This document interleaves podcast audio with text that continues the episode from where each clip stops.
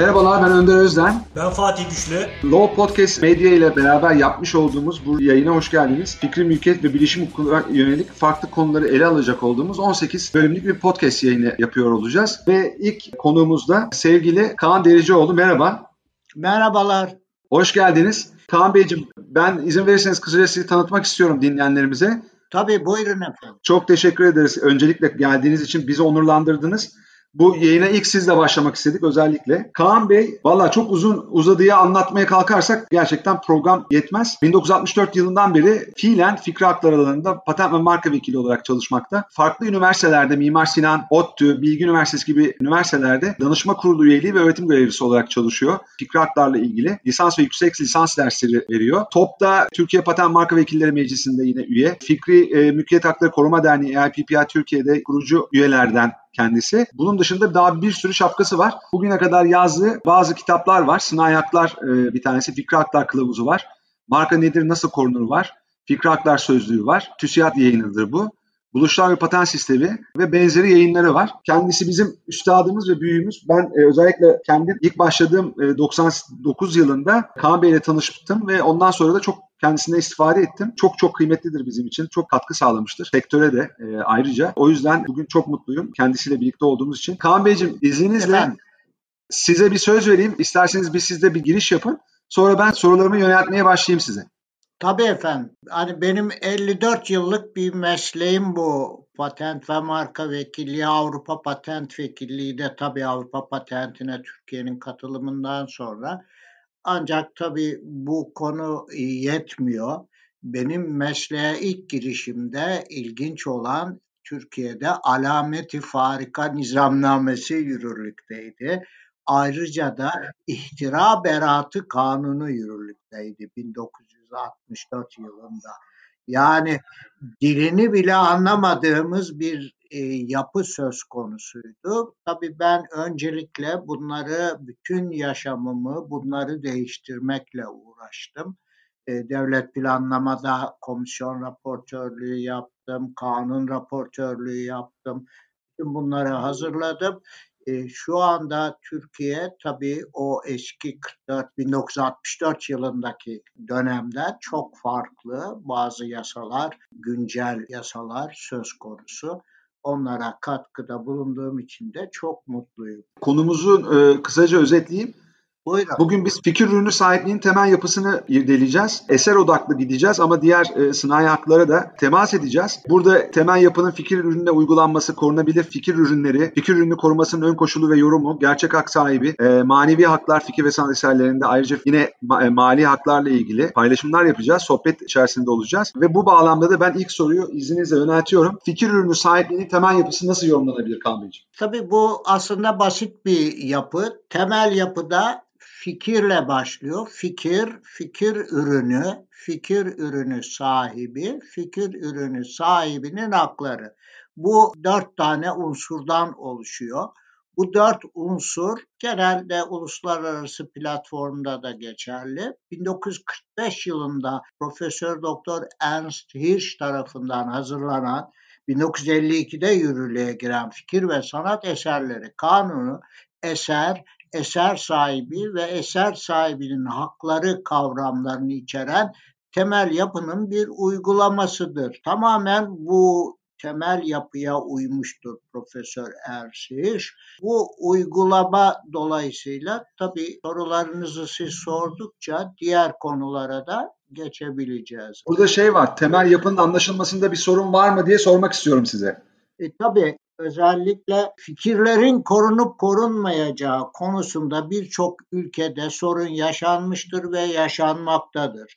Bu çok önemlidir. Ben yukarıda sayarken fikir, fikir ürünü, fikir ürünü sahibi, fikir ürünü sahibinin hakları dedim. Ama fikir ve sanat eserleri kanunda doğrudan doğruya eser, eser sahibi, eser sahibinin hakları diyor. Burada fikirlerin korunması konusunda çok sorun yaşandığı için uluslararası antlaşmalarda bu konuya yer verilmiştir. İki önemli antlaşma var. Bir tanesi Dünya Ticaret Örgütü'nün ticaretle bağlantılı fikri haklar anlaşması WTO TRIPS.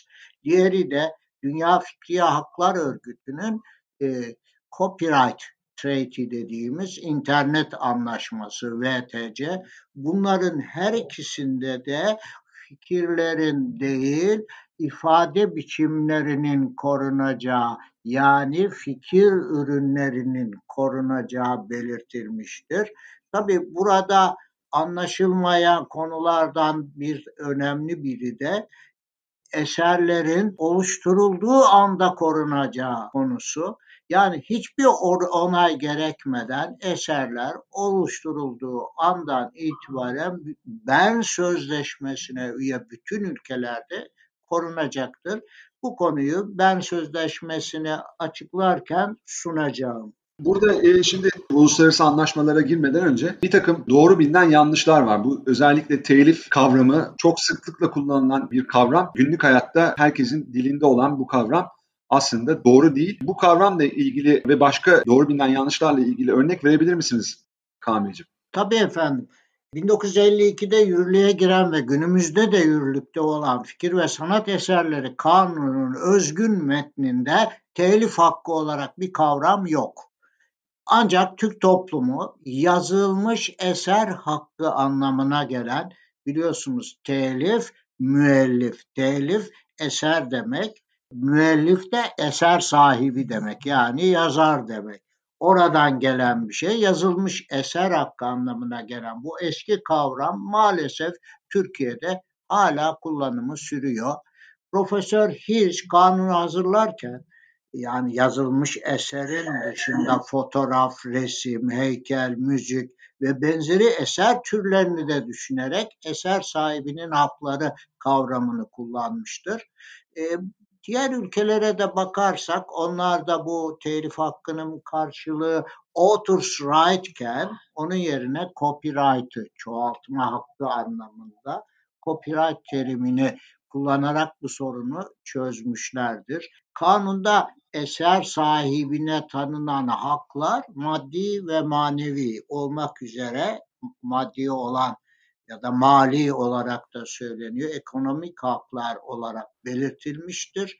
E, bu çok çok önemlidir. Telif hakları kavramını bahsederken burada bir yanlışlığı daha dile getiriyorlar. Fikir ve sanat eserleri kanununda hakların özellikle ekonomik hakların birbirinden bağımsız olduğunu ve devir edilebileceğini söylüyor. Devirde de hangi hakkın devredilebileceğini belirtmiş. Tek tek belirtmek gerekiyor sözleşmede.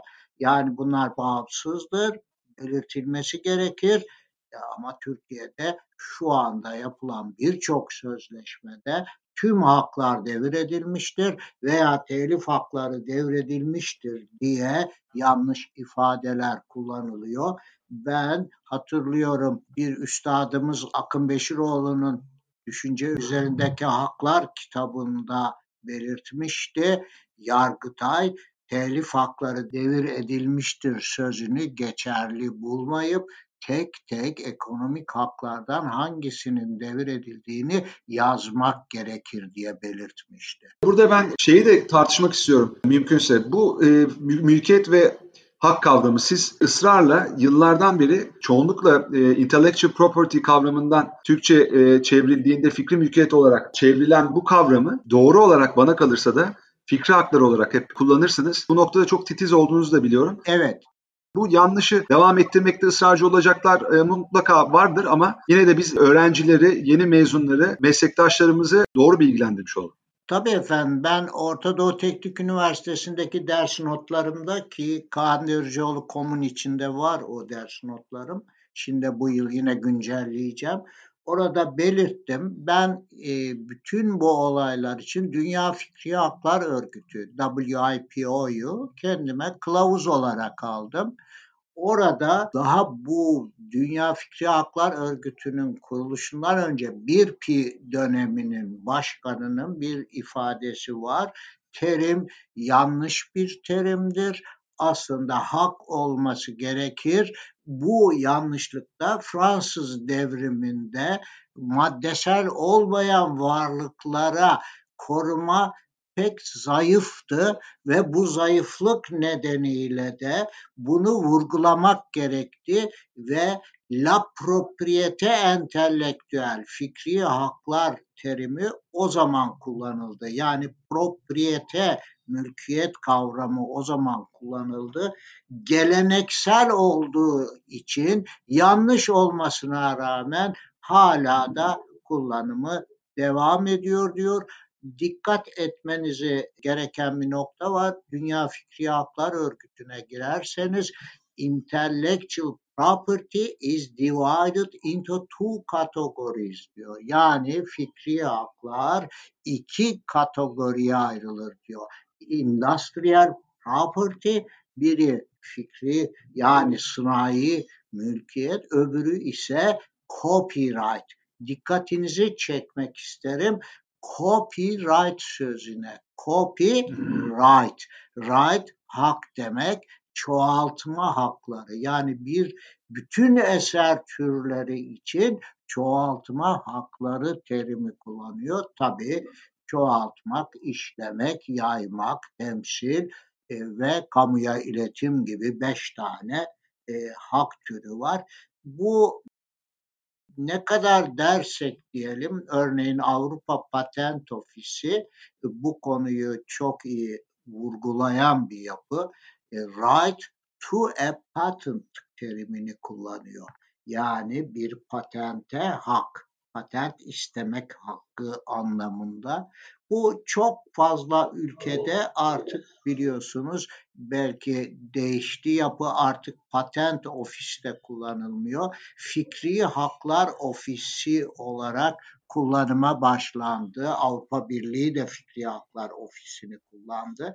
Bu e, mülkiyet demek veya hak demek pek önemli değil ama doğrusuna bakarsanız burada tanınır. Çünkü mülkiyet e, zamanla sınırlı değildir. Benim herhangi bir mülküm benim elimden zaman sınırıyla alınamaz. Ancak haklar dediklerimizde bir buluşa patent verirseniz 20 yılla sınırlıdır. Tasarım 20 tescili 25 yılla sınırlıdır. Marka 10 yılla sınırlıdır ancak yenilenebilir. Baktığınız zaman hak türleri zamanla sınırlıdır. Hakların nitelikleri mülkiyetten çok farklı. Bir de burada Kaan Beyciğim şey de var. E, mülkiyet zaten konvansiyonel anlamda baktığınız eşya hukukunun konusudur ve taşınmaz yani maddi varlıklara ilişkin kullanılan bir terimdir. Evet, evet. E, ama bizim fikri haklar hukuku dediğimiz alan soyut e, bu intangible assets dediğimiz maddi olmayan haklarla ilgili olduğundan burada zaten e, mülkiyet kavramı hukuken de çok doğru bir kavram olarak gözükmüyor. E, o yüzden de yani burada hukukçuların özellikle intellectual property kavramından hareketle bunun aslında Türkçesi budur diyerek, fikri mülkiyettir diyerek konuya bence daha basit bir açıklama getirme çabaları çok da haklı değil. Ama dediğiniz evet. gibi günün sonunda doğru kavramı kullanmak gerekir ama asıl mesele işin özünü anlamak. Zaten biz de şu anda bu podcast'i bu yüzden yapıyoruz. Anladım efendim. E, zaten bakarsanız zamanla sınırlı olmayan dediğimiz zaman e, maddesel olmayan varlıklar elle tutulamayan, gözle görülemeyen mi var? Ya yani bir buluşu siz ne elle tutabilirsiniz? Bir eseri ama herhangi bir eşyayı tutabilirsiniz. Onun mülk sahibi de olabilirsiniz. Bu çok önemli tabii. Evet. Teşekkürler. Şimdi devam edelim. Bu bizim temel yapı. Diğer fikir ürünlerine nasıl uygulanıyor? Bizim buluş, tasarım gibi sınai haklar da var. Orada nasıl uygulanıyor. Evet. Aslında sınai haklar dediğimiz kavram e, biliyorsunuz sınai sanayi ile ilgili demek sanayi ama terim çok eskiden beri Yani uzun yıllardır böyle kullanıldığı için yani ona alışmış Türk toplumu ama bilmek gerekir. Sanayi ile ilgili haklar, buluşlar, tasarımlar, markalar, entegre devreler, coğrafi işaretler gibi, yeni bitki türleri gibi bir, bir sürü kavram bunlar hep sanayi ile ilgilidir. Dolayısıyla buraya baktığımızda yapıyı nasıl yaparız?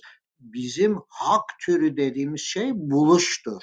Buluş, buluş sahibi, buluş sahibinin hakları.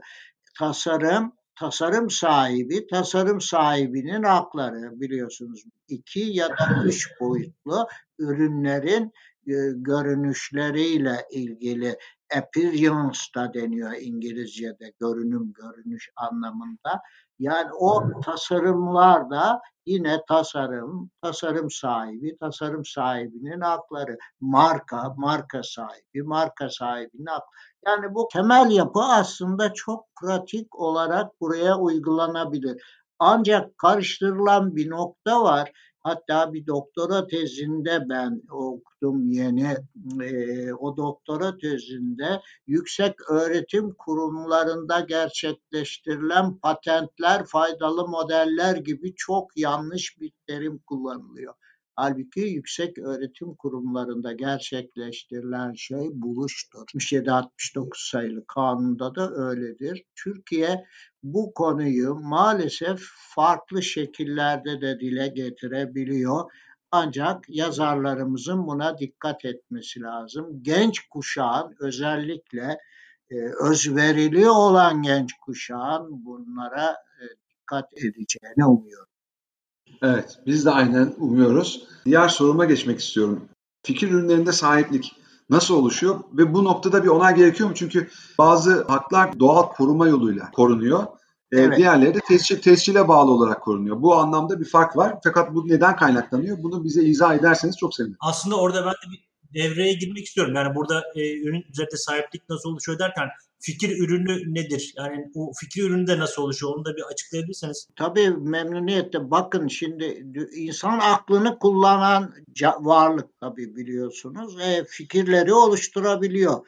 Ancak fikirler korunmadığı için ikinci aşamada fikirleri ifade ederek ürüne dönüştürülüyor. Yani fikri ifade ediyor, bir yağlı boya tablo yapıyor, bir sulu boya tablo yapıyor ya da bir şiir yazıyor, bir roman yazıyor, bir öykü yazıyor.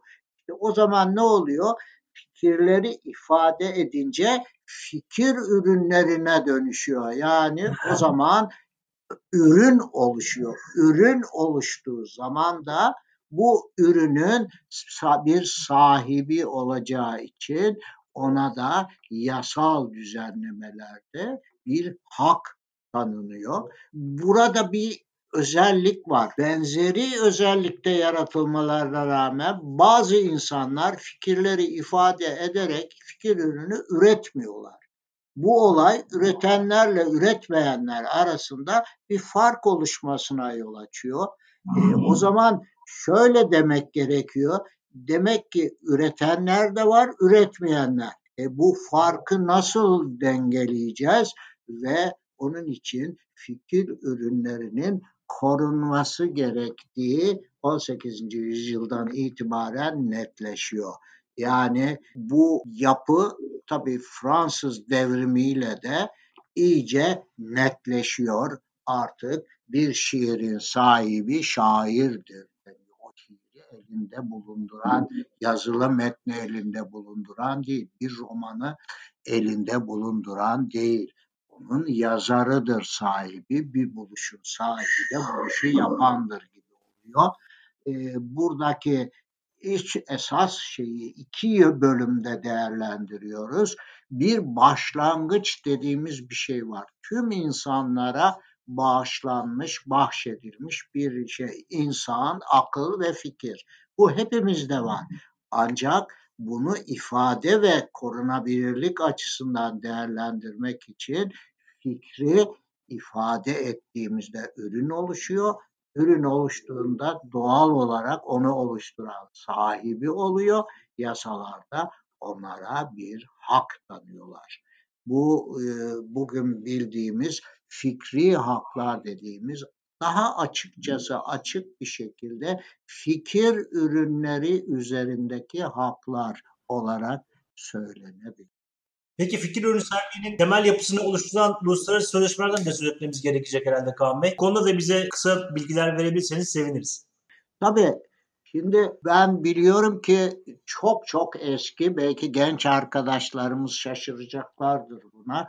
1883 yılında sanayi hakların korunması için Paris Sözleşmesi imzalanmış. Bakın yıl 1883. Çok önemli.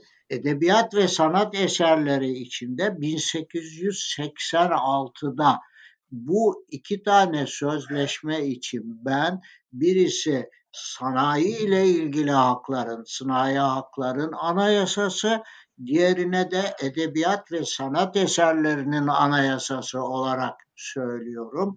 Bu iki kavram tüm bu hakların evrensel niteliğini vurgulayan haklar oluyor. Devamında şunu da söyleyeyim.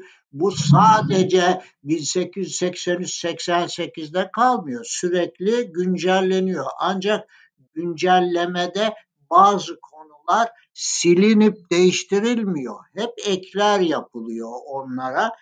Bunları bazı uluslararası e, nitelikli yasal düzenlemelerde destekliyor. Bunlardan biri de 1948 yılında kabul edilen insan hakları evrensel bildirgesidir. O da herkesin yarattığı her türlü bilim, edebiyat ve sanat eserleriyle ilgili doğacak manevi ve maddi yararlarının korunmasına hakkı olduğunu söylüyor. Bizim bakın fikir ve sanat eserleri kanunumuzda zaten eserlerin manevi ve maddi hakları vardır diyordu. Tamamen evrensel bildirgede de bu olay yapılıyor. Tabi burada çok çok önemli bir konu var. Paris Sözleşmesi ve Bern Sözleşmesi'nden sonra bir ihtiyaç beliriyor ve Dünya Ticaret Örgütü kurularak ticaretle bağlantılı fikri haklar anlaşması kabul ediliyor. Birazdan e, bunlar arasında temel yapıda ne getirdiğini de bahsedeceğim ama esas e, temelimiz 1883 e, Paris Sözleşmesi 1886 Bern Sözleşmesi ki parantez içinde hemen söyleyeyim Bern Sözleşmesi'nin ana metnini yazan Victor Hugo.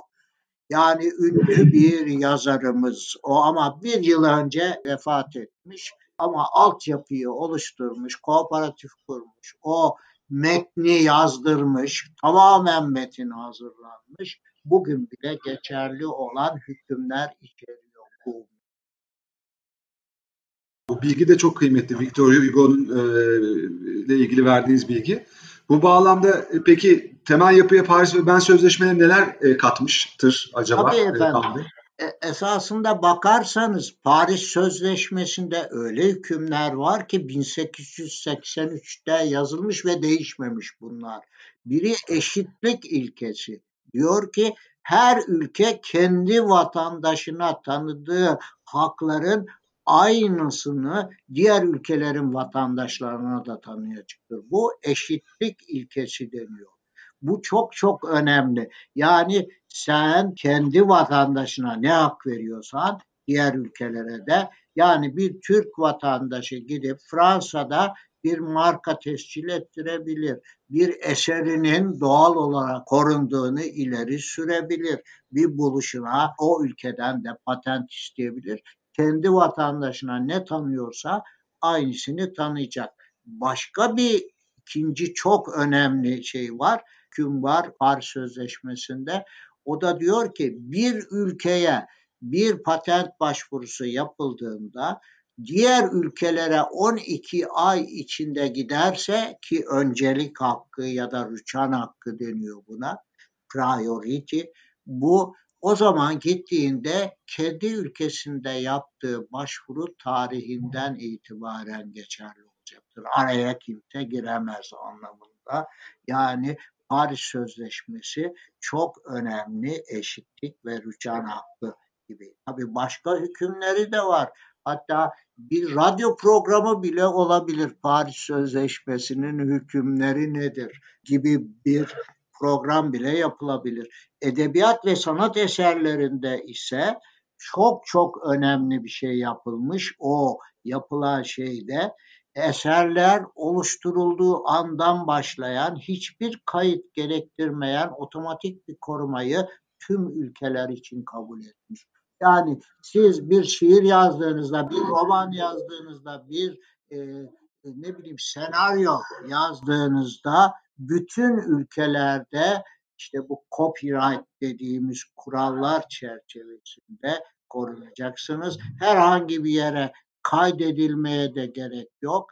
Sadece ileride bahsedeceğiz bundan eser sahibinin veya buluş sahibinin veya marka sahibinin bu kurallar çerçevesinde haklarını talep etmesi gerekiyor. Peki bu üçüncü e, anlaşma dediğimiz TRIPS anlaşmasının Paris Sözleşmesi'nden bir farkı var mı? Neden TRIPS geldi? Özellikle onu da vurgular evet, mısınız? Evet var bu. Çünkü Paris Sözleşmesi'nin önemli bir aşaması neydi? Eşitlik ilkesiydi. Bu eşitlik ilkesi de her ülke kendi vatandaşına tanıdığı hakların aynısını ama TRIPS'te bir felsefe değişikliği oluyor. Diyor ki kendi vatandaşına tanıdığı haklardan daha azını tanıyamaz diyor. Bakın bunun içinde bu TRIPS metnine e, minimum standartlar anlaşması diyorlar. Örneğin orada diyor ki patentler 20 yıldan az korunamaz. Bu ne demek? 20 yıldan çok korunabilir diyor. Ancak e, bir takım ülkeler başka ülkelere güç kullanabiliyorlar. Bunu önlemek için de TRIPS anlaşmasında bir başka hüküm var. En çok kayrılan ülke kuralı diye geçiyor. Orada da eğer bir ülke başka bir ülkeye daha fazla haklar tanırsa bütün ülkelere tanımak zorunda. Bu TRIPS'in felsefesi Paris Sözleşmesi'nden biraz farklı fakat en az standartları da belirliyor. Yani tamam kendi vatandaşıma ben 5 yıl patent koruması veriyorsam sana da öyle hayır 20 yıldan az olamaz diyor. Bakın minimum standartları belirliyor. 10 yıldan az olamaz diyor endüstriyel tasarımların tescilline de. Önemli, çok önemli bir standart bu e, getirilen. Türkiye'de açıkçası çok iyi altın çizmek lazım. Türkiye fikri haklar e, mevzuatı anlamında oldukça ciddi bir ilerleme kaydetmiş durumda. Fakat tabii ki eksikler var. E, tabii ki bir takım yamalar yapılıyor ve bunlar bazen tutmuyor. Ama Türkiye Avrupa Birliği müktesebatıyla da e, uyumlu olarak ve bu saydığımız uluslararası anlaşmalar çerçevesinde oldukça kendini geliştirmiş durumda bence. Bu bağlamda da ben Türkiye'ye gelirsek Türkiye portresi nasıl? Bir onu da isterseniz bize bir çizin. Dinleyiciler bunu da öğrenmiş olsunlar. Neler yapıldı? Yani Türkiye uluslararası yasal düzenlemeleri işte Paris Sözleşmesi, Bern Sözleşmesi, Roma Sözleşmesi bu tür sözleşmeleri onaylamış durumda. Evrensel bildirgeyi onaylamış durumda. Ee, ulusal kanunlarını da hazırlamış durumda. Yani altyapısını Türkiye oluşturmuştur. Aslında Türkiye'nin oluşturmasında bayağı zaman kayıpları söz konusu.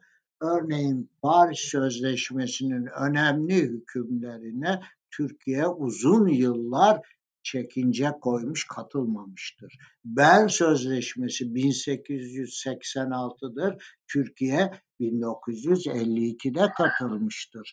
Bu çok çok gecikmeler olup ancak şu anda Türkiye bu aradaki farkları kapatmış durumdadır. TRIPS anlaşmasının belki bir farklı hükmü var söylemedik burada. Paris Sözleşmesi'nde yaptırım yoktu. Yani her ülke kendi kanunlarını düzenleyecek diyor. Örneğin 1925'te Türkiye katılmış tasarımlarla ilgili kanunu 1995'te kabul etti. Daha da kanun hükmünde kararına. Yani 70 yıl gecikti ama TRIPS öyle demiyor.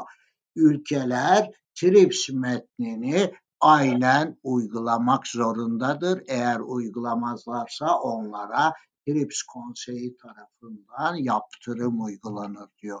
Bunlar çok çok önemlidir.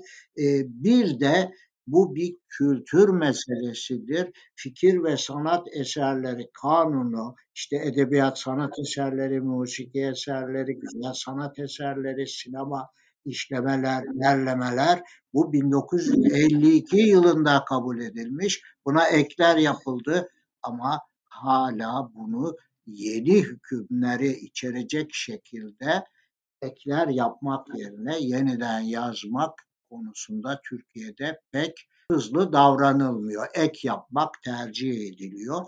Sınai mülkiyet kanunu yani sanayi ile ilgili hakların da tam tersi yapıldı. Ee, ve tümüyle mevcut kanun hükmünde kararnameler, eski hükümlerin hepsi birleştirilip tek bir kanun içinde toplandı. Bu çok çok önemli bir kanun. Türkiye Cumhuriyeti'nde birazdan onu da neden önemli olduğunu sorduğunuzda cevaplayacağım. Bu bağlamda sınav mülkiyet kanunu e, gerçekten çok önemli. 10 Ocak 2017'den beri uygulamada, yürürlükte. Bir sürü yönetmelik de yürürlüğe girdi. Patentlerle ilgili, çalışan buluşlarıyla ilgili vesaire. Bu bağlamda bu kanunun e, Türk çok ciddi bir önemi var. Bundan da kısaca bahsedebilir misiniz? Özelliği nedir e, bu kanunun? Efendim Türkiye'de çok kişinin aksine ki bir toplantıda Avrupa Birliği'nin uzmanları İstanbul'daki bir toplantıda e, şöyle demişlerdi. Siz Türkiye'de bu fikri haklar konusundaki kanunları Avrupa Birliği ile Ortaklık Konseyi kararından sonra yürürlüğe koydunuz dediler. Ben onu hemen metin haline getirdim.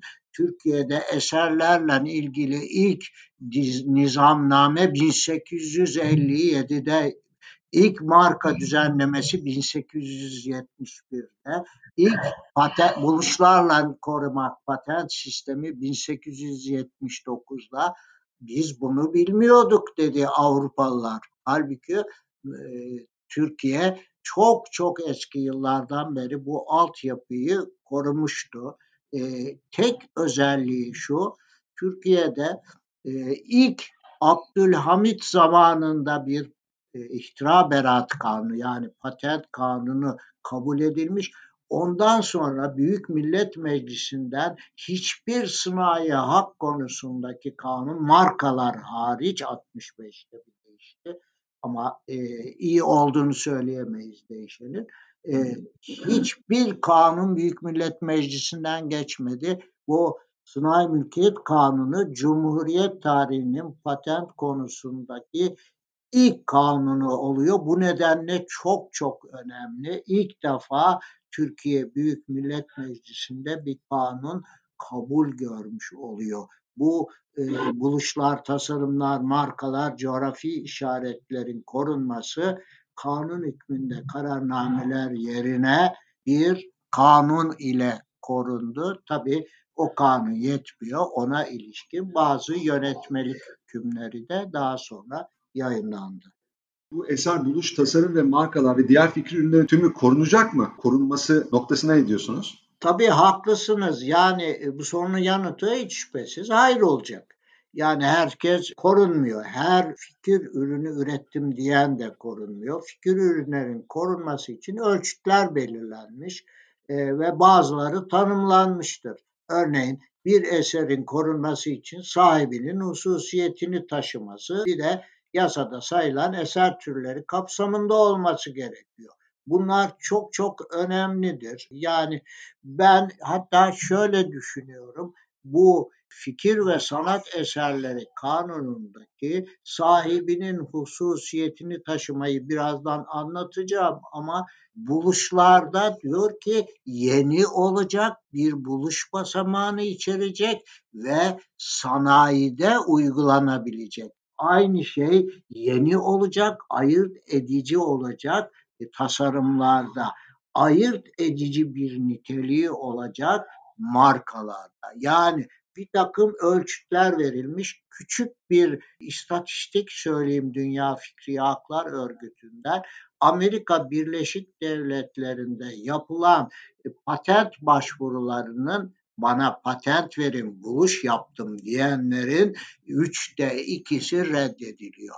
Yani 800 bin civarında değerlendirme yapmışlardı. 300 binle sınırlı kalmış. Geriye kalan 500 küsür bini reddedilmiş ya da geri çekilmiş. Bu diğer ülkelerde de böyle. Yani yenilik ölçütü çok çok önemli bir ölçüt. Eserlerde de sahibinin özelliğini taşımak önemli.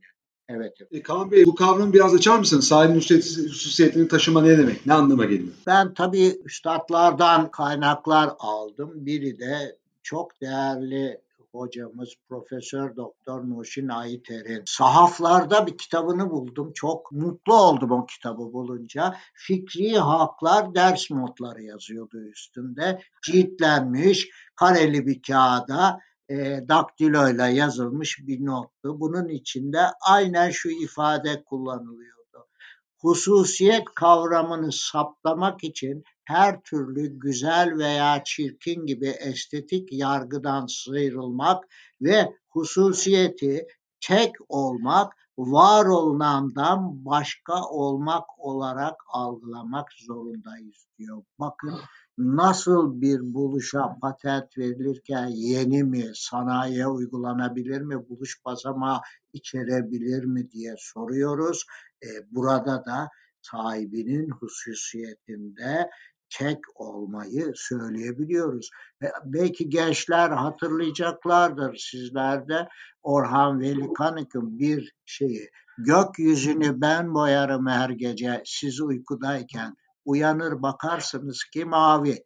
Bakın bu dizeleri e, ben tek olmak, var olandan başka olmak olarak algılıyorum. Bunları söyleyebilen kişi sahibinin hususiyetini taşıdığını bize çok net anlatıyor. Evet. Peki şimdi fikir ürünü korumasının ön koşulu nasıl açıklayabiliriz? Bu ifade edilmek denen yani bir fikrin elle tutulur hale getirilmesi ve bir fiziki ortama kaydedilmesi şeklinde açıklanabilecek bu ifade edilmek expression, creative expression şeyinden gelen evet. e, nasıl e, açıklayabilirsiniz bunu e, acaba? Tabii e, zaten fikir, fikir ürünü, fikir ürünü sahibinin hakları derken fikir ürünü için Dünya Fikri Haklar Örgütü ve iki tane bahsettiğim e, uluslararası antlaşma onlarda ifade edilmek, expression, bu ifade edilmeyi kullanıyorlar. Yani ön koşul ifade edilmektir. Bu ifade edilirken e, ayırt edilmesini sağlaması, anlaşılmasını sağlayacak şekilde sicilde gösterilebilir olması. Bakın bu markayı tanımlıyor. Anlaşılmasını sağlayacak şekilde sicilde. Çünkü marka koruması sicilde var olan kayıtlarla mümkün. Eğer siz onu sicile kaydedilebilecek şekilde ifade etmezseniz bir koruma olmayacağı anlamına geliyor. Uygulamayı sağlayacak nitelikte yeterince açık ve tam olması. Bu bir buluşun patent talebinde patent verin diye e, talep edilirken buluşun yeterince açık ve tam anlatılması gerektiğini söylüyor. Çünkü buluşu yapan kişinin buluşunu topluma açıklaması karşılığında ona patent veriliyor. Yani açıklamadığı hiçbir şey korunmayacak anlamına geliyor bu. Demek ki yeterince açık ve tam anlatırsa patentle korunabilecek. Tasarımlarda da bir kere yeni olacak, açıklanmayacak ve ayırt edici niteliğe yani iki tasarımı karşılaştırdığınızda belirgin bir fark olması gerekiyor. Onu da çok çok önemli bilgilenmiş kullanıcının bu farklılığı vurgulaması gerekiyor. Fatih'ciğim senin var mı burada söylemek istediğin bir şey? E, burada şey önemli galiba yine konuşmamızın başında Kaan Bey şey demişti. Yani fikirler değil fikir ürünleri korunmaktadır e, demişti. Bu bence evet. çok önemli. Yani toplumda da karıştırılan bir nokta. İnsanlar fikir ve sanatçılar kanunu var e, gündemde. O, o kanunun fikirleri de koruduğunu düşünüyorlar. bu noktaya biraz da değinmemizin iyi olacağını düşünüyorum Kaan Bey. Yani fikirler değil fikir ürünleri korunmaktadır diyoruz. Bunu biraz daha açabilirseniz memnun olurum. Tabii fikirler ifade edildikten sonra fikir ürünü oluşuyor. Ne oluyor? O zaman boyut değişiyor. Bir tanesi soyutla somut arasındaki farkı e, düşünün. Biri soyut. Ben şöyle bir yağlı boya tablo yapacağım diyorsunuz. Bakın ben şöyle bir şiir yazacağım ama yazmamışsınız. Siz onu yazmanız gerekiyor. Bütün mesele de orada zaten bu yukarıda belirttiğim ayırt edici olmak, yeterince açık adımlanmak onları diyor. Bir biçim kazandırılarak bir ürün şeklinde ifade edilmemiş fikirler için herhangi bir yasal koruma söz konusu değil. Hatta bu konuda Türk TRT'de Türkiye Radyo Televizyon Kurumu'nda bir dava söz konusu olmuş. O davada bir kişi gelmiş ben Karamazov kardeşlerle ilgili bir dizi yapacağım. Onların karakterlerini yansıtacağım demiş. Orada prodüktörler dinlemişler demişler yazdınız mı? Yazmadım. Sesli olarak bir yere kaydettiniz mi? Kaydetmedim.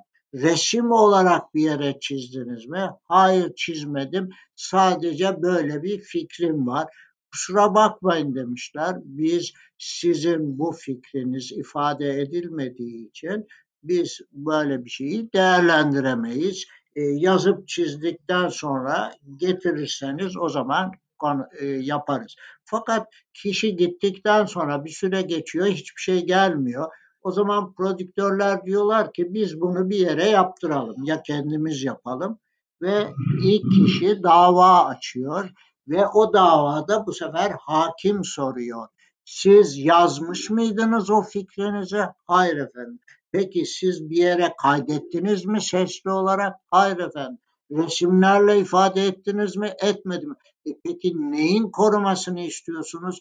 İfade edilmemiş fikirler korunmaz dava reddedilmiştir diyor. Bakın çok çok önemli. Bununla ilgili bir sürü hüküm var. Hatta TRIPS anlaşmasının e, tabii bu e, önemli hükmü de bizlere bir şeyler ifade ediyor. Dünya Ticaret Örgütü'nün e, eki olan anlaşmada da shall extend to expressions and not to ideas. Bu not to ideas'ı birçok yerde görebiliyoruz. Evet Fatih Bey. Yani demek ki buradan şu çıkıyor. Yani fikirler değil, fikirlerin ifade ediş tarzı korunur diyoruz. Onlar da fikri ürünler oluyor zaten. Çok teşekkürler detaylı açıklamalar için. Ben kendi ders notlarımda şöyle yazmıştım. E, fikirlerinizin korunmasını istiyorsanız kimseye söylemeyin. İfade etmeden söylemeyin. Çünkü siz ifade etmediğiniz bir fikri bir başkası beğenip ifade edebilir. O zaman eser sahibi o oluyor. Doğru. Evet. Bu bağlamda da şey var. Bizim hep söylediğimiz tabii hem e, müvekkillerimize hem de öğrencilere de söylediğimiz gizlilik sözleşmesi yapılabilir. Çoğu genç üniversiteli staj için gittiğinde veyahut da çalışmaya başladığında mezun olduktan sonra fikirleri olabiliyor ve bu fikirleri paylaşıyorlar. Gittikleri şirketlerle vesairelerle, kurumlarla. Buralarda da tabii gerçekten sıkıntılar oluşabiliyor. Bizim gözlemlediğimiz e, en önemli e, eksiklik de zaten gerçekten ellerinde bir şey yokken sadece düşündükleri şeyleri kıymeti abiyesi olacağını zannediyorlar ve bununla ilgili aldıkları küçük notları da e, bazen hatta koruma görebilecek bir ifade ediliş biçimi olarak e, niteleyebiliyorlar. E, o notları aslında tam olarak ifade ediliş tarzını karşılamadığını söylediğimizde çok şaşırıyorlar. Bu da ayrı bir detay bence. Ben bunun da altını çizmek istedim. Yani fikirlerimiz var korunmuyor ama bunları küçük notlar halinde yazdığımızda aslında bunlar gerçekten bir eser oluşturabilecek bir kapsamda değilse e, yani işte objektif subjektif kriterleri karşılamıyorsa sahibin hususiyetini taşıyan bir takım özellikleri ittiva etmiyorsa karalanan, e, çizilen ya da yazılan, resmedilen belgeler de çok fazla aslında korumaya bahşetmeyecektir o kişiye diye söylüyoruz. Herhalde siz de aynı fikirdesiniz diye evet, düşünüyorum. Evet, haklısınız. Burada ben şöyle söylüyorum bakın eski kanun hükmünde kararnamelerde olsun yeni e, Sınai Mülkiyet Kanunu'nda ve hatta bir ve sanat eserleri kanununda yazılı kurallar geçerlidir diyor. Yani yazılı kurallar geçerli ise siz fikir ürününüzün korunmasını istiyorsanız onu bu kurala göre kağıda dökmeniz gerekiyor. Yani ifade etmeniz gerekiyor. Bu çok çok önemli. Burada tabii önemli olan sizin kendi fikrinizin fikir ürünü haline getirmeniz halinde size yasal olarak sağlanacak e, haklar var. Bir de e, zannediyorum bunu soracağınızı umuyorum. Gerçek hak sahibi kimdir diye sorduğunuzda ben onun yanıtını da vereyim size. Bir, bir sürü fikir üründen bahsettik şu aşamaya kadar. Bu nokta bence önemli. Hazır siz de yeri gelmişken böyle bir soruyu aslında kendi kendine soruyu gibi oldu. Biz yöneltelim size. Cümle oraya getirdi. Cümle e, başlangıcı oraya geldi. Şimdi şöyle iki kavram var. Birisi kişi kendisi bir eser, bir buluş, bir tasarım oluşturduğunda nasıl davranacak? Bir, derhal ifade edecek onu. Bir ürün halinde ifade edecek, yazılı kurallara göre edecek. Eğer ifade etmiyorsa sabredip onu hiçbir yerde açıklamayacak. Bu çok önemli konu. İkinci bir konu da e, gerçek hak sahibidir. E, yani o konu önemlidir. Birincisinde hak sahibi kendinizdiniz ama başkasının hak sahibi olduğunuz bir şeye sahiplenmek de söz konusu. Bu çok yaşanan bir şey. Eserin, buluşun, tasarımın gerçek hak sahibi onu oluşturan kişidir. Bütün fikir ürünleri üzerindeki manevi haklar fikir ürünü oluşturan kişiye aittir markalarda ilk kez oluşturan bir ürün veya hizmette kullanan kişi gerçek hak sahibidir. Bir başka ülkede var olan bir başkasına ait fikir ürünü artık yeni ve özgün değildir. Önceden var olan başkasına ait bir fikir ürününe sahiplenmek söz konusu kişilere fikir ürünü koruması sağlayamaz. Bunlara gasp eden, usurper İngilizcesi de usurpation olay yani hakkı gasp eden diyor. Ama buranın içine biraz intihal diye bilinen hani bir yerlerden aşırmayı da katabiliriz. Gerçek hak sahibi hakkını yazılı kurallara göre ifade ederek korurken gerçek hak sahibi olmayan kişilere de onlara sahiplenirlerse yasalar o hak sahiplerine de hak tanıyor. Hakkı gasp edenlere gerek yargı yolu açık gerekse itiraz yolu açık her zaman söz konusu. Eser sahibinin ispatını nasıl sağlarız Kaan Beyciğim? Tabii burada çok eski yıllarda yani ben 50 yıl 40 yıl önceki aşamalarda e, hep şeyle söyleniyordu. Notere giderim, notere ya da gidin notere eğer paranız varsa tabii çünkü noter onu bir bedel karşılığında yazıyor. Bir tutanak tutturun, bir kopyasını size versin, noter saklasın. Ya da bir iadeli taahhütlü mektup atın kendi kendinize. Fakat o mektubu hiç açmayın. İçine de e, eserinizi yazın. E, yani şiir yazdıysanız şiirinizi koyun. Hatta Amerika'da bir müşterim şöyle söyledi. Ben bir buluş yaptığımda ya da bir eser oluşturduğumda e, iadeli taahhütlü mektupla avukatıma gönderiyorum. O avukatım hiç zarfı açmadan başka bir zarfa koyup benim adıma taahhütlü gönderiyor. Bunu saklıyor e, diyordu. Yani bu bir yöntemdi. Ancak zamanla konu gelişti. Şu anda Kültür Bakanlığı'nda e, kayıt isteğe bağlı kayıt sistemi denilen bir mekanizma var.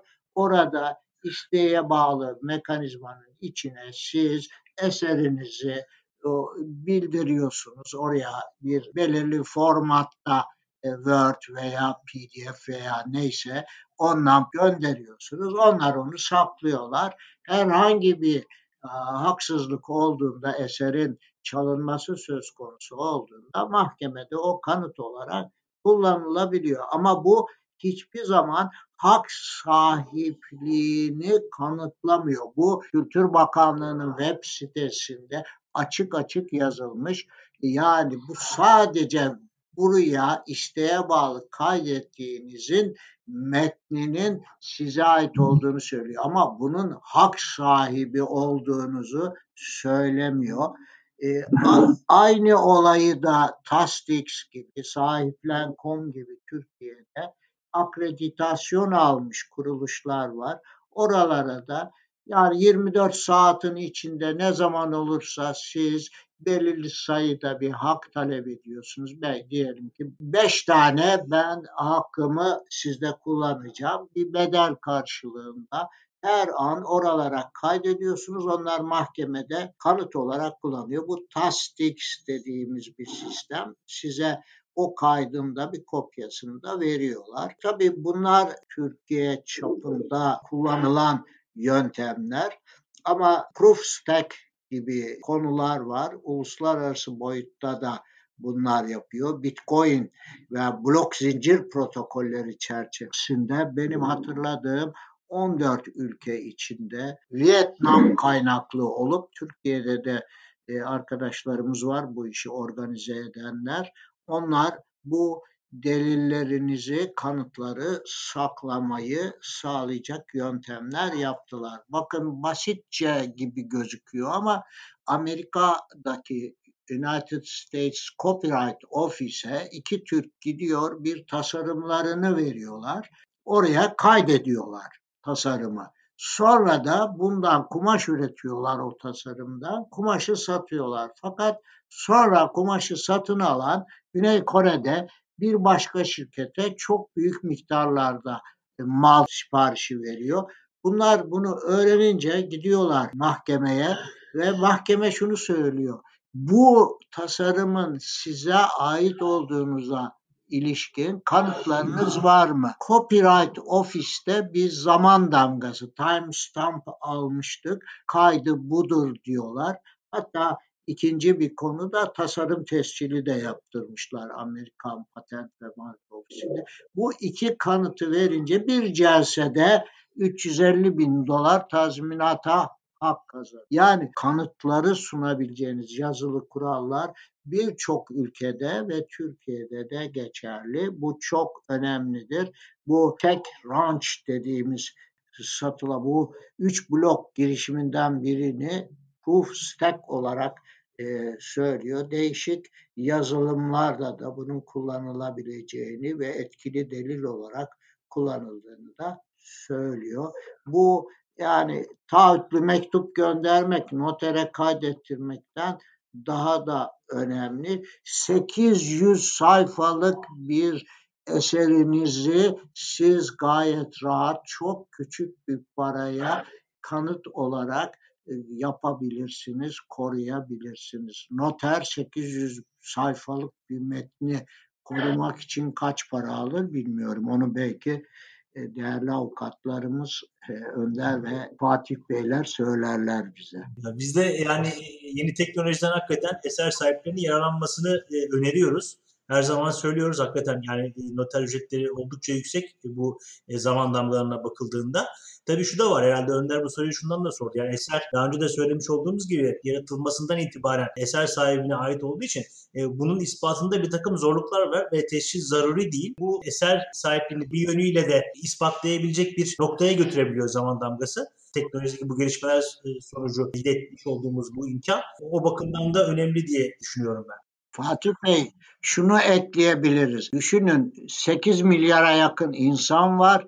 Dünya Fikri Haklar Örgütü'nün istatistiklerine göre 2019 yılında 3,5 milyon adet patent başvurusu yapılmış. Bakın 8 milyar insan yaşıyor Ama üç buçuk milyon patent başvurusu ki bunun bir buçuk milyonu Çin'e ait. Dört ülke yüzde sekseni veriyor zaten. Ama bu önemli olan şey şu. Herkesin bir şeyler üretmediği, fikir ürünlerini üretmek zordur ancak koruması da zordur. Onun için bir takım e, yöntemler, bir takım özel işlemler yapmak. Burada özellikle aslında e, zordur diyoruz evet ama eserlerle ilgili olan koruma daha da zor. E, çünkü diğerleri tescil yoluyla korunuyorlar. Dolayısıyla bunlar bir patent ve marka ofisi nezdinde tescil edildikten sonra daha elle tutulabilir bir korumaya e, matuf hale geliyorlar.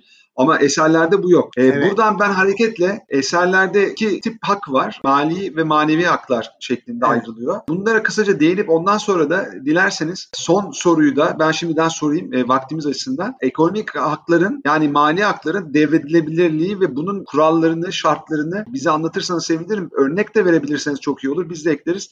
Çünkü pratikte gerçekten özellikle hakların devri, mali hakların devri veya işte lisanslanması yahut manevi hakların lisanslanması konularında evet. hatalar yapılıyor ve e, sözleşmeler batıl hale geliyorlar. Bunların önüne geçmek için sizin vereceğiniz bilgiler çok kıymetli olacak. Tabii teşekkürler. Bakın burada önemli olan manevi hak dediğimiz moral rights diye geçiyor İngilizcesi.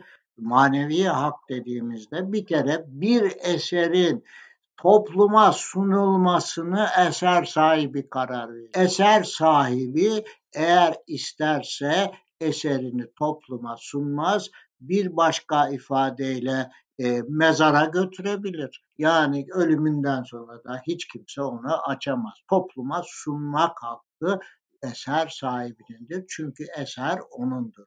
İkinci önemli konu da adının belirtilmesini istemek hakkı. Yani bu eserin yazarı Victor Hugo'dur. Sefiller ama bakın ne zaman korunuyor? Yaşam boyu korunuyor. Artı 70 yıl korunuyor. Hepsi geçmiş 1885'ten. Bugün siz Sefiller romanını Fransızcadan çevirin, yayınlayın, serbest. Ama yine Victor Hugo yazmanız gerekir. Çünkü Victor Hugo eser sahibi hiçbir zaman bitmez o hakkı. Bu çok çok önemlidir. Bugünlerde Sabahattin Ali biliyorsunuz 49 yılında ölmüş. 54'te öldüğü açıklanmış ama 70 yıl geçti diye herkes onun eserlerini yayınlıyor. Ne kadar büyük bir yazar olduğunu ben de okudum biliyorum. Yani onun adının belirtilmesini istemek hakkı çok doğaldır. Ben e, hep derslerde de anlattığım bir eserde en büyük manevi hak nedir biliyor musunuz? Eserde değişiklik yapılmasını yasaklamak hakkıdır. Yani siz bir eser yazdınız, o eserde bir diyelim portre yaptınız. Ben gelip o portrenin üstüne gözlük ekleyemem. Bir bıyık ekleyemem, sakal ekleyemem. Siz benim bir fotoğrafını mı çektiniz? Fotoğrafı bana verdiniz. Ben sizden izin almadan o fotoğrafı çoğaltamam. Kendi fotoğrafım olsa bile. Bakın bu hep manevi haklara giriyor. Çok önemli. Bir başka manevi hak türü de var. O da eseri elinde bulunduranla ilgili. Yani bir yağlı boya tabloyu satın aldınız. O satın aldığınız yağlı boya tablonun sahibi bir gün eser yani eser sahibi ressamı gelip ben bir sergi açacağım bunu bana verin deme hakkına sahip bu çok önemli. Ben bizdeki uygulamasını pek hatırlayamadım ama belki arkadaşlarımız söylerler. Bir yağlı boya tablo aldım veya sulu boya 10 bin liraya. Ben bunu 40 bin liraya satmışsam aradaki 30 bin liranın farkından yüzde onu ressama ödemek durumundayım. Bu da elinde bulunduranla olan ilişkilere giriyor. Bu manevi hakları belirliyor. E, işin önemli olan adının belirtilmesini isteme hakkı var ama örneğin tasarımla ilgili 67-69 Sınai Mülkiyet Kanunu'nda adının gizli tutulmasını isteme hakkı da var. Yani isterse kişi e, bir buluşa patent almak isterken bir tasarımına tasarım tescili almak isterken adını açıklamayabilir, gizli tutturabiliyor. Ama bu fikir ve sanat eserleri kanundaki manevi haklar açısından bir kayıp olarak eser sahibine bir kayıp olarak yansıyor olarak düşünüyorum. En çok merak edilen bir konuda. Benim bir eserim var. Ben ne, neyi koruyacağım? Neyi koruyacağım bilmiyor. İşte burada bir kılavuz var. Diyor ki siz bir eser oluşturmuş iseniz o eserle ilgili size mali hak ya da ekonomik veya maddi de deniyor. Hak olarak beş tane hak tanınmış. Bir kere işlemek hakkı. Yani sizin eseriniz bir şiirse o şiiri birisi güfte haline getiremiyor. Bir romansa senaryo haline getiremiyor. Yani var olan bir eseri başka bir türe değiştirmek veya değiştirtmemek eser sahibinin e, bir mali hakkıdır. İki, çoğaltma hakkı yani eseri alıp birden çok sayıda çoğaltma hakkı, yaymak hakkı, o eseri çoğaltılan eserleri yaymak hakkı, bir yerde sunmak hakkı, televizyonda olabilir, e, tiyatroda olabilir, sunmak hakkı. Bir de kamuya iletim hakkı var. Yani beş tane haktan kamuya iletim için Dijitürk'ün yaptığı e, yayınları e, örnek gösterebiliriz. Ne diyorlar? Futbol Federasyonu ile bir anlaşma yapıyor. Ben diyor canlı olarak yalnız bu e, kamuya iletim hakkını ben kullanacağım. O da bir anlaşma yapıyor ve bu hakkı oraya tanıyor. Yani bu beş hak e, sahiplikle ilgili beş tane önemli hak var. Bunların dışında ne var? Kiralama hakkı var, ödünç verme hakkı daha ama bunların içinde onları çoğaltabilirsiniz. Bu hakların devredilebilirliği ile ilgili olarak neler söylersiniz? Bununla ilgili bir takım sıkıntılar var pratikte olan. Bunları temas ederseniz sevinirim. Tabii memnuniyetle bakın e, bir şiiri yazıyorsunuz.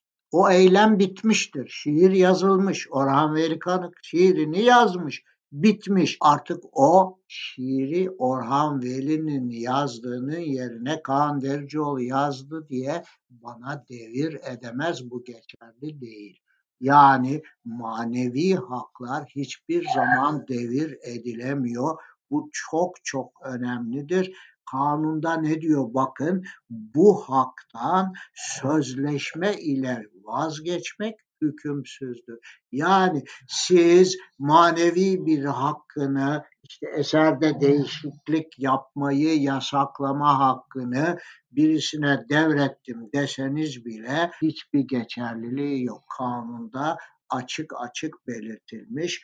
Sınai Mülkiyet Kanunu'nda da var fikir ve sanat eserleri kanunun e, maddelerindeki manevi haklarla ilgili hükümlerde bu haktan sözleşmeli vazgeçmek hükümsüzdür ifadesi yerine buluş sahipliğinin devri söz konusu gibi algılanıyor. Hayır, buluşu yapan bir kişidir ya da kişilerdir ama bir anonim şirket patent başvurusu yapabilir bu haklarda başvuru yaptığı zaman bunun gerçek buluşçusu şu kişilerdir diye beyan etmek zorundadır. Yani buluşun devrini anlamamak gerekir. Doğru bilinen yanlışlardan biridir bu. Manevi haklar devredilemez. Bunu öğrencilerde çok yaşıyoruz. Ben bunu hep karşılaşıyorum. Diyor ki bir öğrenci projesinde X şirketine ben bir tasarım tasarladım. O tasarımla bakıyorum resmi patent tasarımlar bülteninde o benim tasarımıma tescil istemişler ve tasarımcı olarak başkasını göstermişler. hiçbir zaman bu mümkün değil. Her zaman önlenebilir. Hatta böyle bir şeyde tabii Önder Bey ve Fatih Bey söyleyecektir. Ciddi manevi tazminatlar bile almak, hak kayıplarına ilişkin normal tazminat bile almak mümkündür. Eser sahipliği, buluş sahipliği, tasarım sahipliği hakları devir edilemez. Bunlardan çoğaltma, yayma gibi bir takım haklar devir edilebilir. Onun için de sözleşme yapmak ve hangi hakkın devredildiğini de sözleşmede belirtmek Burada ben bir şey ekleyeceğim. Fatih belki sen de eklersin. Özellikle eserlerle ilgili söyleyeceğim ben bunu. Eserlerden doğan e, hakların devrinde pratikte şöyle şeyler oluyor. Manevi hakların devri zaten mümkün değil dediğiniz gibi. Bununla ilgili bazen e, aksi hükümler düzenlenebiliyor. Veyahut mali haklarla ilgili de işte süresiz lisans devir yerine kullanılıyor veya işte haklar tek tek sayılmak yerine tüm haklarımı devrettim gibi ibareler yer alabiliyor. Bunlar Fikir ve Sanat Eserleri Kanunu'nun 48 ve 52. maddeleriydi yanlış hatırlamıyorsam. Orada sıhhat şartı olarak yani geçerlilik şartı olarak düzenlenir. E, yer, süre yani coğrafya e, devredilen veya lisanslanan hakların lisanslandığı bölge çok açık bir şekilde belirtilmesi gerekir. Sü- süreli ya da süresiz olduğu da belirtilmelidir. Bu tip ayrıntılar aslında tamamen süreci yönünü değiştirebiliyor ve e, hakların lisanslandığını ya da devredildiğini zanneden karşı taraflar aslında hiçbir şey almamış olabiliyorlar. Ben bu noktada bir örnek vereceğim. 2006 yılıydı sanırım. Tabanlıoğlu Mimarlık bu AKM İstanbul Taksim'deki Atatürk Kültür Merkezi Kültür Bakanlığı'na ait olan bu yapıyı işte mimari projesini falan çizmiş Hayri Tabanlıoğlu bunu yapan. AKM'yi yıkmak istiyorlardı o dönemde. Tabanlıoğlu Mimarlık Ofisi dava açmıştı. Ben de o dönemde e, danışmanlık yapıyordum e, bu firmaya. Ve bu manevi hakları dolayısıyla evet ekonomik haklar, mali haklar devredilmişti ama bu manevi hakların devredilmezliği ilkesi nedeniyle bu mimari eserin AKM'nin yıkılması kararını durdurabilmişlerdi. Yürütmeye durdurma kararı almışlardı. E, ve bunu yapmalarının en büyük sebebi şuydu. Eserde değişik yapılmasını men etme yetkisi vardı sizin de belirttiğiniz gibi. Ve bu o kadar güçlü bir hak ki mali haklar Kültür Bakanlığı'na ait olsa bile manevi hakların devamı nedeniyle bunu engelleyebilmişlerdi. Ben bunu da e, altın çizmek istedim. Yani bizim manevi haklar günün sonunda istinai durumlarda mirasçıları geçmemekle birlikte onu da belirtelim isnai durumlarda mirasçılar kullanabiliyor bazı hakları ve bu noktada da bu eserin bütünlüğünü bozabilecek bir değişikliği men etme imkanı vardı e, mirasçıların ve bunu da kullandılar. Yani bu tip detayları bence açıklamaya devam etmeliyiz, paylaşmalıyız. Aksi halde çok ciddi yanlışlar yapılabiliyor. Haklarını bilmeyen insanlar kime e, nasıl yaklaşacağını, hangi haklarını ileri sürebileceklerini bilmediklerinden dolayı ya haklarını kaybediyorlar, gasp ediliyor hakları ya da haklarını kullanamıyorlar. Fatih'im senin var mı eklemek istediğin bir şeyler? Genel anlamda bir şey söylemek istiyorum. Yani Kaan Bey çok e, değerli ve güzel açıklamalarda bulundu. Fikir ve sanat eserleri kanunu olsun, sanayi mülkiyet kanunu olsun ve bu kanunlar nezdinde üretilen fikri ürünler olsun. Bu ürünlerin hem üretilmesi aşaması hem de korunması aşaması oldukça stratejik davranılmasını gerektiriyor. Eğer bu noktalarda stratejik davranmazsak elimizde e, bir eser veya başka bir fikri ürün var zannet, zannettiğimiz halde bunun bir anda toz bulutuna dönüşmesi mümkün. O yüzden de bu hakların e, sahipleri, bu ürünlerin sahiplerinin e, özellikle bu hususta bu stratejik davranmaya, düşünmeye önem vermelerini ben kendilerine öneriyorum. Bu hakikaten son derece onlar için önemli bir husus diye düşünüyorum. Uygulamada gerek şirketlerde gerekse fikri ürün sahiplerinde bu bilincin ülkemize tam anlamıyla yerleşmemiş olduğunu biz gözlemliyoruz Önder'le. E, inşallah bu podcast serileri bu bilincin oluşmasına Kaan Bey gibi değerli insanların katkılarıyla yardımcı olur diye düşünüyorum. Ben son bir şey söylemek isterim Önder Bey, Fatih Bey. Burada çok çok önemli bir konu var. Yani kişiler bir kere eserlerinin çok önemli olduğunu unutmasınlar. Buluşlarının çok önemli olduğunu unutmasınlar. Yani tasarımlarının Türkiye'de bakın çok çok ilginç e, Teknoloji Geliştirme Vakfı'nın bir yayını vardı diyor ki normal bir kilogram dolar ihracat değerini eğer bir ürününüz, ihraç edeceğiniz ürününüz özgün bir tasarıma sahipse 2.6 kata çıkıyor birim fiyat. Bakın düşünebiliyor musunuz? Eğer bir buluşunuz varsa o buluş normalde 3.7 kata çıkıyor. Yani o kadar önemli ki parasal açıdan da yani ekonomik açıdan da önemli. Burada ama tek yapılacak şey yazılı kurallardır. Yazılı kurallara uymak zorundadır. Türkiye'de bu konularda maalesef sayısal açıdan yani nicelik açısından nitelik demiyorum çok gerideyiz. Türkiye'nin 2019 yılında yaptığı Türkiye'de verilen patent sayısı Almanya'nın 1920'sine, Fransa'nın 1902'sine denk geliyor. Çok ilginçtir. Amerika ve İngiltere'nin ise 1800'lerine iniyor.